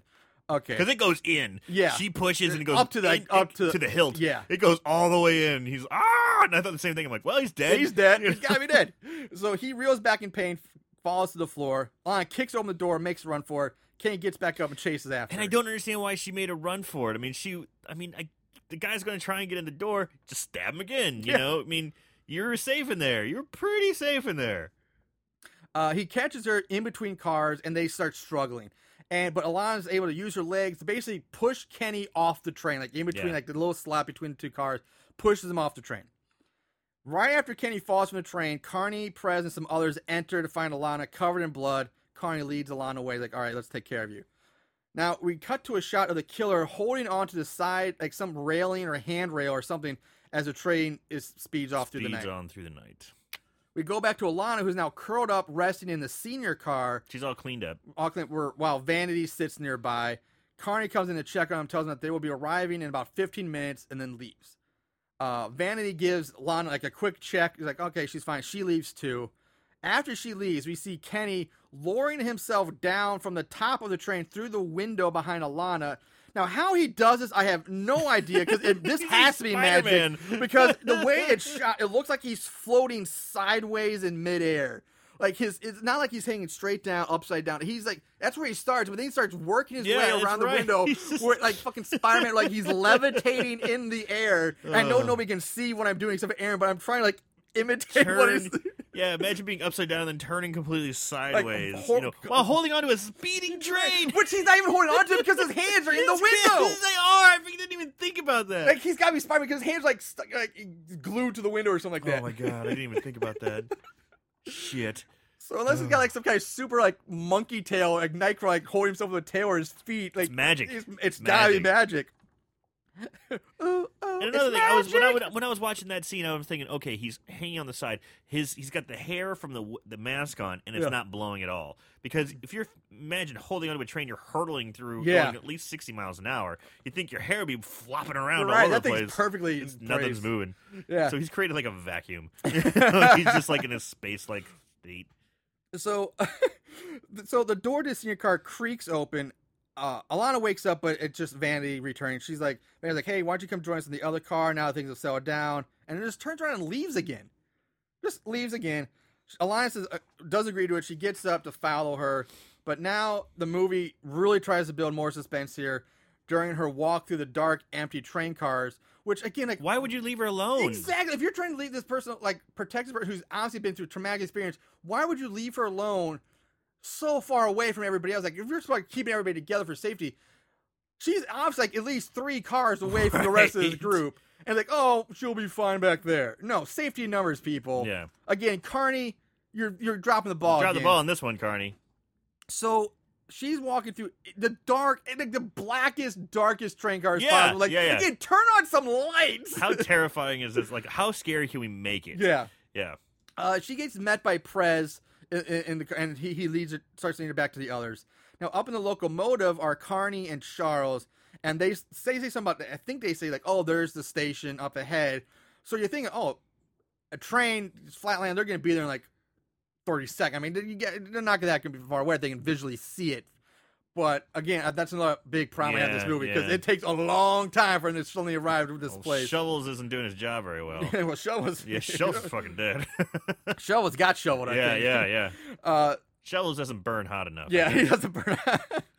so Carney tells Charles to be, begin like the arrival procedures or whatever the protocol is, and he goes off.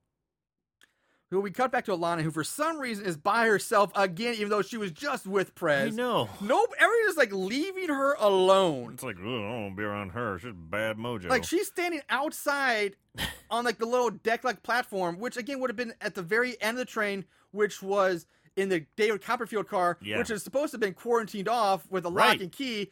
And she, we just saw her, and like, how did she get here? because it was How- locked. They showed him lock it with like three chains and a big master Yeah. lock. So how did she get through that? First of all, and how is this train connected? Because she was in a sleeper car. She walks through the sleeper cars, which means she would have had to walk through the lounge cars, the inter- like all the other cars, All the all the people, people. to get back to the car that's supposed to be locked up and boarded off to stay at the very back of the train by herself. Right. When everybody's like, "Don't leave her alone." Ugh. so. Uh, she starts to head back inside, close the door behind her. She makes her way through Copperfield's dressing room area, and she spots like this suitcase. She opens it up. She starts rifling through all of his stuff. Inside, she finds the rose that Copperfield gave to her earlier. So apparently, he took it back. And then she finds a scrapbook filled with clippings about Copperfield. And while she's looking through the through it, the large wooden box behind her that's used for like the sword through a, a woman Mhm. trick uh, falls open.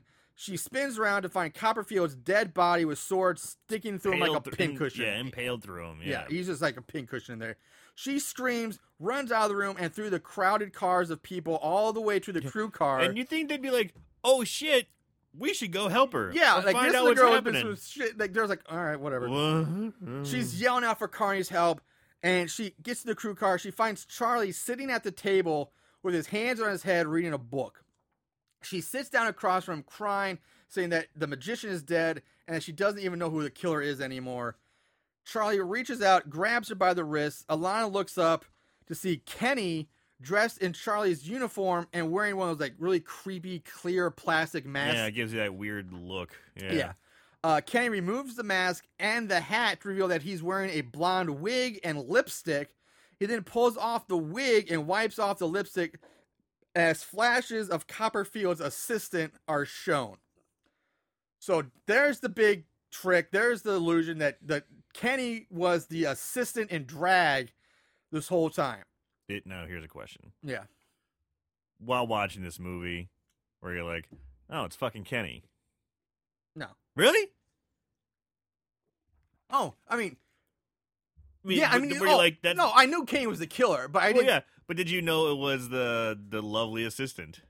Um, I, to be hundred percent honest, I I know I'd seen the movie before, but I forgot the actual. And I knew it was Kenny. I mean, that's blatantly obvious from the Yeah, opening yeah, scene. yeah. But no, I I didn't realize.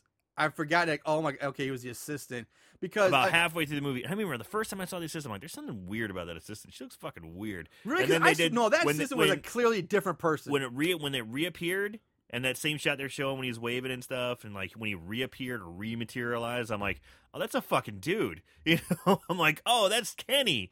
Oh, like right, Okay, right when he, that right shot- came yeah, back. okay, that I was shot- like, "That's yeah. him." You know, because there's there's some where is is, is an actual woman playing the assistant, and they were, very but it was very far away shots, and she looked weird. I'm like, well, yeah. I will that one shot where she Yeah. reappears underneath the, Mhm. the the uh they Sheet, do the, the, yeah. the sheet. I Mhm. will say she did look odd there, so I give you that. That yeah, might and be I was Kenny. like, I was like, oh, that's fucking but Kenny. most of the time, it is it's a totally different Mhm. actor or an actual woman because when she speaks, it's clearly a woman's voice. It's clear a woman. Uh, so I yeah I I let that slip my mind. Um, so anyway, uh, she starts pleading with Kenny and tells him how sorry she is, and he's like he just simply says you haven't changed, and uh, I've been watching you all night, still partying, being a dick. uh, Kenny accuses Alana of liking Copperfield, and she's like, he's she's like, and she tries to counter. It's like, oh, uh, but I'm sure you're better than he is. He's nothing compared to you. And Kenny's like, yeah, I'm better than this because Copperfield didn't know how to properly cut up a woman, so ooh, or saw a woman have or whatever. Like you know, um, he then goes on. He tells Alana to kiss him after more flashbacks of the opening scene where, Where the- she's where, where saying, she "Kiss kissed me, me, Kenny. Kiss me, Kenny. So she slowly leans in and she kisses him. Now she's done a great job here acting. I gotta say, she because you can tell there's something clicking in her head, and she's speaking with her eyes. She's doing such a good job That's of like Jamie Lee. I of mean, like of like. All right, I better play this guy's game. Let's see where. I, how can I? How, how Gotta can do I what I out of this? survive. Yeah, Yeah, do what what am I I gonna do here? Okay, let's let's see. I love that scene. It was really well yeah, done. I mean Jamie Lee is great in that. yeah, Um. So, but this like as soon as they kiss, this sets something off in Kenny's mind. Like this is like this PTSD flashback. He begins freaking out again, having He's like, flashbacks of the prank. No, He's stand, he's spinning around in circles again, he's screaming. getting caught up in his costume. He's, he's getting caught up in like coats or Yeah. cloaks. They're just like I don't understand where these come from Yeah. because he's not even wearing them anymore. They're like on the like they're like hanging on a hook on a wall, but somehow he, He manages to get them caught up. like I'm that. gonna tangle myself up in these, and uh, Carney enters with the large coal shovel shovel from shovels and hits Kenny over the head with it, which can, he sends hits him twice. which sends Kenny flying out the door, which is somehow magically opened by magic Magic. and it, it- which again the, the train just so happens to be passing over a, a bridge, over above a, stream. frozen river and so Kane's body plummets down which at the first shot is clearly a, a dummy a Yeah. it's it's comically bad I love it when it lands. Oh, thank you. I love. Oh my god, when it hits the icy rocks, Whoop. It, it just whoop, and then it bounces and it falls into the icy river where the current uh, carries it downstream. The train continues down the track. It's Roll credits. Force. Whoop. I know, I loved it so much. It was so impactful. But I mean, can we just explain first of all, how did that goddamn door open? I don't know. Where did that door even come from? We've seen that, that crew car so many times throughout this movie. There's Yeah. never been a door there. All of a sudden, there's a door that's also open, Open. and Ken Cardi just like smacks the guy out with a like shovel. a fucking baseball. He's like, whack! There he goes. yeah, it's like Home what? run, Carney. what happened? so that that there is uh Terror Train. So let's move on to favorite kills. There can be only one. Favorite kill? Now, I think there are about suppose about eight kills in this. Not all of them you really see, just somewhere implied. Hardly any of them you see. Yeah, and so- this is one thing I kind of was a little bummed about. Was um, it kind of felt like, uh, I th- and I think it had an R rating, but just barely. Like this was felt like baby's first horror movie.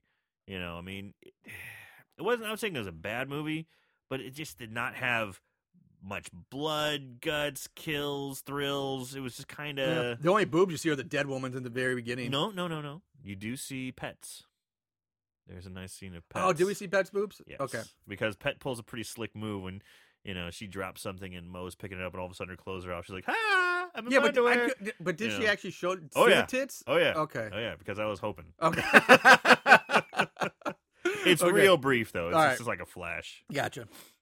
So, uh, so what we got? What, what, what are we gonna do for favorite kill this week? You know, I guess I'm just going to have to. And even the kills you did see were pretty weak. Like when Jackson got his head smashed through the mirror, it's like Jackson's a pretty big dude. You get the heads like that's all that took. Yeah, it, would- it, he was probably the biggest of all of them. He it would Yeah. have taken way more than just one And one and, head smashing. and and Kenny is a twig. I mean, He he's twig. pulling. He's basically portraying a thin woman. You know, Wa- Like- wafy. Yeah, Waffy? wafy, Wa- wafy, wafy. Yeah. So I'm just like, man, okay.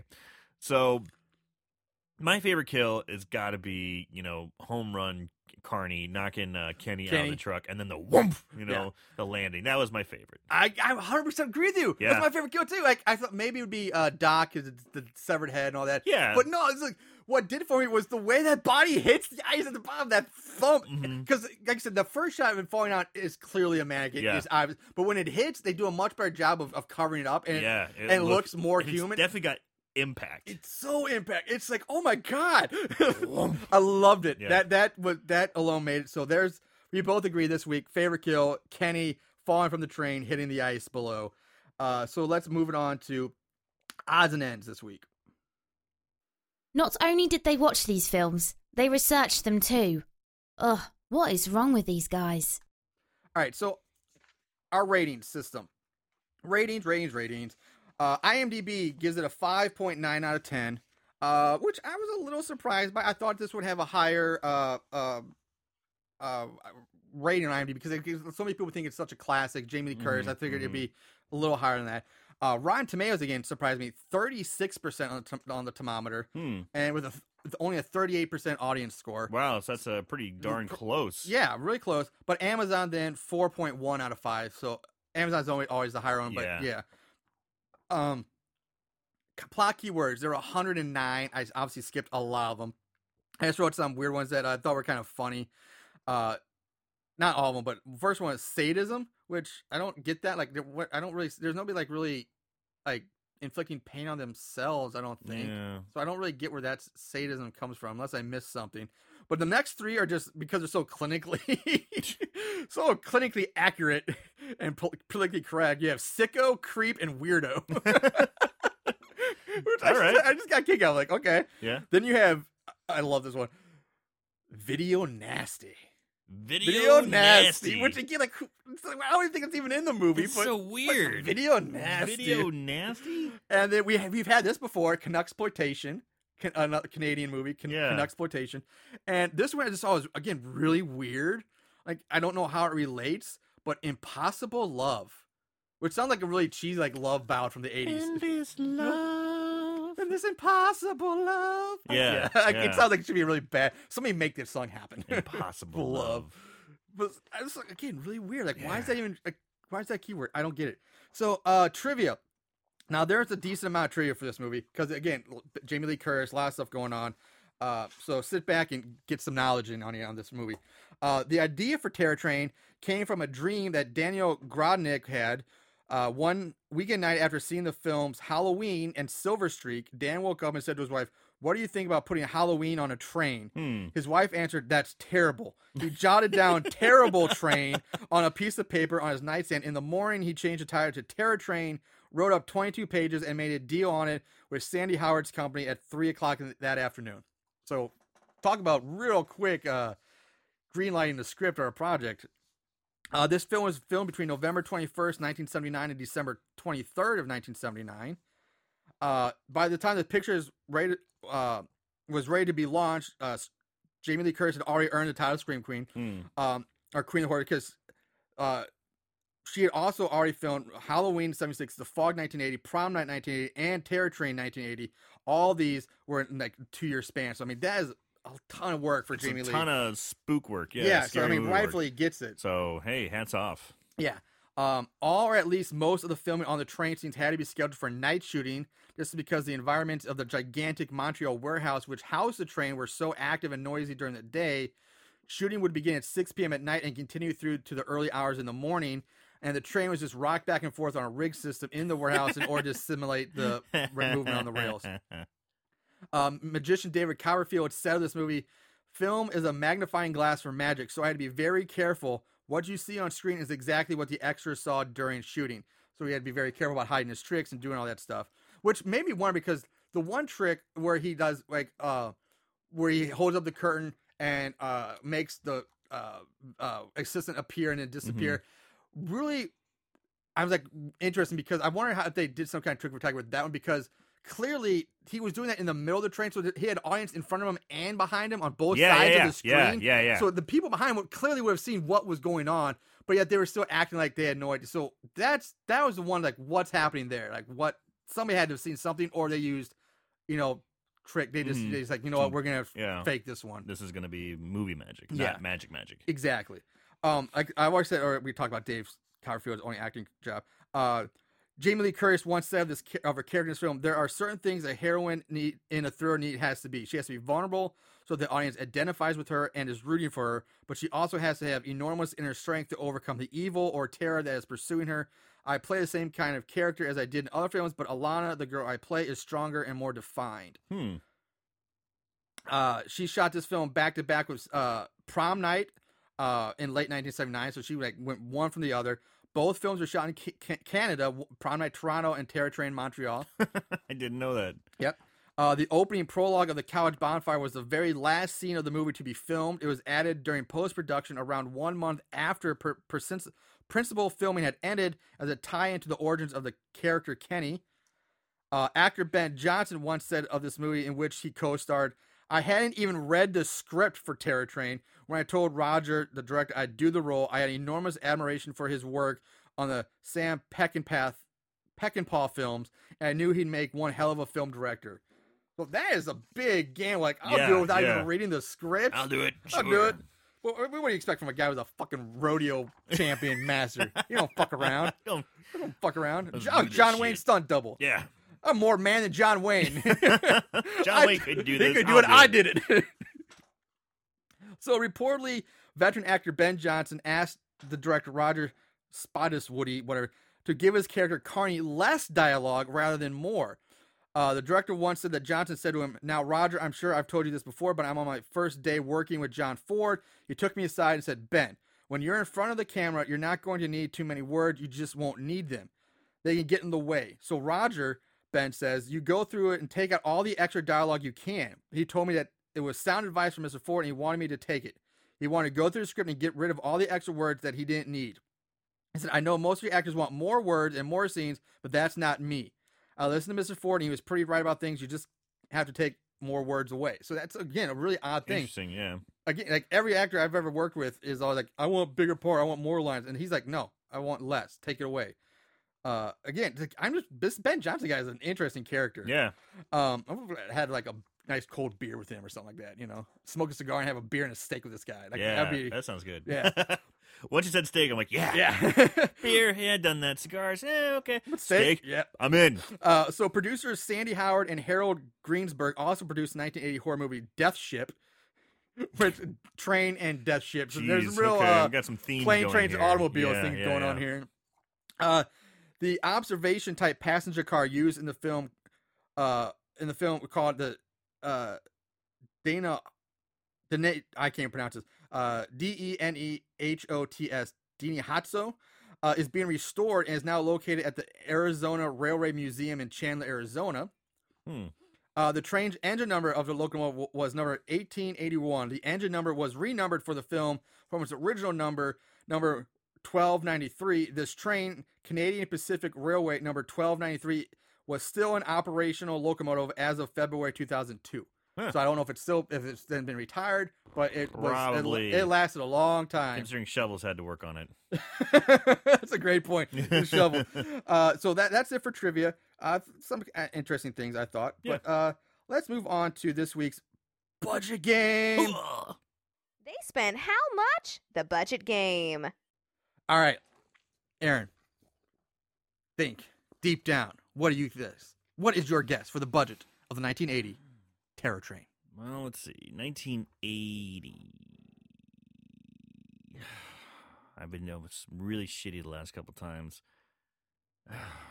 Like the budgets were way bigger, so I want to go kind of big. Um, Jamie Lee Curtis, she was already established as Scream Queen, so she's demanding a little bit more money.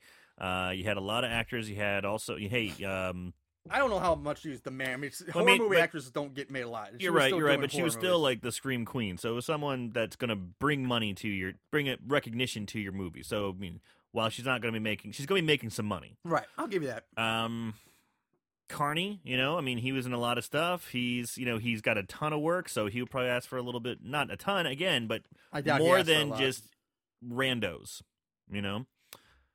Uh, Now the rest of the cast, they went on. They had good careers, but it was after They were- yeah, they weren't really exactly, established exactly. at the time. working on a train. Oh, you did have Vanity. shooting. Yeah, they did have Vanity. I want to say three point five mil. All right. And the budget for Terror Train, I think Aaron cheated. Three and a half million dollars. What? No, no, no, Aaron never gets it right. He got to pinpoint this time. no. Something smells fishy. No, no, no way. That's crazy. Well, if that's true, congratulations. You actually won this week's budget game with three and a half million dollar budget. that's fucking bonkers. Three Three and a half million dollars. and a half million dollars. So there you go. No way. Way. Awesome. That's crazy. Congratulations. I haven't done that. Even the like- even the sun shines on dog's ass every now and I then. guess so. Yeah. 2017's coming off right. Going off right. Start off with a win. Booyah. All right, so on to five star reviews. These special movies have a place in these special people's hearts. Five star reviews. There were four pages of five star reviews on Amazon for this. Uh, I wrote that obviously a lot of them are very similar. I didn't write them all down. Uh, from Megan, classic, a very funny film, quality entertainment. Five stars. It's hilarious. It's hila- like really a funny film. It's not hilarious. Sure you weren't asking about something else? Yeah, like I don't know. Uh, maybe you were watching Throw Momma from the Train or something. I don't even know if that's a comedy, but It's a dark one, but It's- yeah. Uh, from Harry Jacobs. I've always wanted to see this movie, so I bought it, and it's an act, and it's an actual, you know, ease horror flick. But I like Jamie Lee Curtis, so it's a good movie. Five stars. Weird review. Yeah, that also bad grammar makes no sense. from Joaquin Gonzalez. This is written in all caps, by the way, Oh, all God. bold. Just don't yell it. I'm not going to yell. I'm just giving you just giving you a heads up. Jamie Lee Curtis, what a woman! Halloween was just the beginning for her. Now this was awesome. Scream Queen is running again, this time in a moving train. Nowhere to run and nowhere to hide. What a great film to have in your collection. Everything was awesome, and it was a great horror film. A must see if you are a true horror fan. Get this movie. Five stars. Man, that guy was excited. he uses awesome like three times with that. um, and now from an Amazon customer, bought as a gift for my mom. She loved five stars. Five stars. Weird. now, the last one from Becky Bowen, who needs a serious grammar lesson. I seen this movie years ago. I decided to add this to mine. I recommend this. Thank you. Five stars. Work on it, Becky Bone. You'll get there. now, one star reviews. Ooh. there were only three and i wrote down i think two or maybe just one it's just it's a long one but it was nope i wrote down two but they were so crazy Okay. and weird that they needed to be re- read in my mind they needed to be read All right. so first one from john give me titled give me a whistle this movie blows kind of funny. yeah. What a cheap way to exploit Jamie Lee's impressive lung power. If you can't figure out who the killer figure out the killer after the opening sequence, you haven't seen enough horror movies. Okay, we know who the killer is, but he but he hides in costumes of his victims, not showing his face. So what? They spend too much time making it look like the magician or others. It does excel in hiding him on the train, but we kind of know what to expect for an ending. At least I did. The acting's okay. The movement of the film is rather slow, except for a great chase sequence toward the end with Jamie, Jamie and the killer. David Copperfield should have been the first thrown off the train. What a cheesehead! Stick to magic. Your acting sucks. This the effects are the worst I have ever seen. It looks like a third grader's school project. Jamie Lee excels as usual. The film was a quick buck during the slasher film era. Jamie got her check, a second booking, and she moved on. Serious. If anyone was surprised by the identity of the killer at the end, you really were not paying attention. The back of the DVD case even differs from the film. The banner by the campfire in the film says Happy New Year. On the case, Happy Halloween. Are they trying to trick potential customers that this is another Halloween themed film? Pretty bad. Thank God for John Carpenter. He is God. One star. Dude. that guy sounds like he's got some issues. Yeah. Now, this one blew this one's just crazy. It was crazier than that one? I think so. It's just weird. You, I like the way you read it. It made him sound like a spoiled little bitch. From Frank Hepner, Terror Train Derailed. My railroad club shows train movies Oh at God. members' homes, copyright laws you knowin', every month. There are some excellent Hollywood railroad movies The General, The Train, Von Ryan's Express, etc. For Halloween, I saw Terror Train list on IMDb with Jamie Lee Curtis. Uh, with Jamie Curtis, yet. How bad could it be? And with my favorite magician, David Copperfield. so I sent away for it. Fortunately, for my self respect in the club, I pre- uh, previewed it before showing it. Great suffering horny toads. Now I'm not saying Yosemite Sam all of a sudden. I'm not. I'm not saying this is the worst movie ever made. There are far more nobler candidates like Plan Nine for that August title, but it is unique in that this is the only boring slash movie I've ever seen. I made it through the first half hour and came to the conclusion that if David Copperfield actually saw this woofer before it was released, he would have tried to disappear himself. I tried to prep the club by saying they had an excellent director and a world class cinematographer, plus an actual rented steam locomotive and train. All true. But when you saw the action scenes in the train, the car appeared to be about 20 feet wide. After seeing it, I realized there was no way I was going to be able to show it and save face. It wasn't even bad in a camp funny way, it was just bad, plain dreadful. So I would only recommend this if your life goal was to see every train movie ever made. A little tip of her, put it at the end of your list. One Ooh. star. That doesn't meet his train standards. He doesn't. Yeah, exactly. Like, I've never heard of somebody like So a train club. And like Train enthusiast. we get around, we get together to watch train movies. I mean, That's- that's I guess club. whatever floats your boat, but that's so weird. It's really strange. And like you're giving it a one star because oh the train cars were too wide and it wasn't It's accurate so enough. bullshit, it's so man. bullshit, man. I couldn't show this to my boys; they'd laugh me out of the building. oh my god. So anyway, uh, let's wrap. Final thoughts, closing remarks. Aaron, what do you what what are you gonna say about Terror Train? I'm kind of torn, honestly. Uh, the main, like I said before earlier, I mean, this feels like it. You know what? Old train brain there did have a point. It is a slow moving movie. It's a slow pace. Mhm. You know, it's it's okay. Let's get going now. You know, you didn't see any of the kills. You didn't get to see much what's happened. You see the aftermath, and I kind of knew what was going on pretty quick uh, with it as well. It just uh, didn't grab me as much, but it wasn't bad story. You know, I'm I'm gonna have to say so bad it's scary. You know, I just- really? yeah, and it just barely makes it. I just, uh, you know, it wouldn't be one that you'd sit around and watch with your friends and have fun with. You know, and if you're if you're a real hardcore Jamie Lee Curtis fan, and I could see you having it in your collection, but at the end of the day, I'm not gonna watch it again. Okay, I'm very valid points. I very very well uh, well, well put. Hmm. Uh, my I'm going to agree with you on many of those points. Uh, um, the slow pacing. Now I do have a counter to some of that because again it it doesn't really work that well in this movie, but it does work. I mean, if you look back to again, not just Jamie Lee, but the original Halloween, which really inspired a lot of this, was a very and when you look back at it, was a very slow moving movie. There was not a whole lot of Mhm. action or stuff in Halloween until the very like the final twenty minutes where it got Sure. but it worked in that one. That one it worked.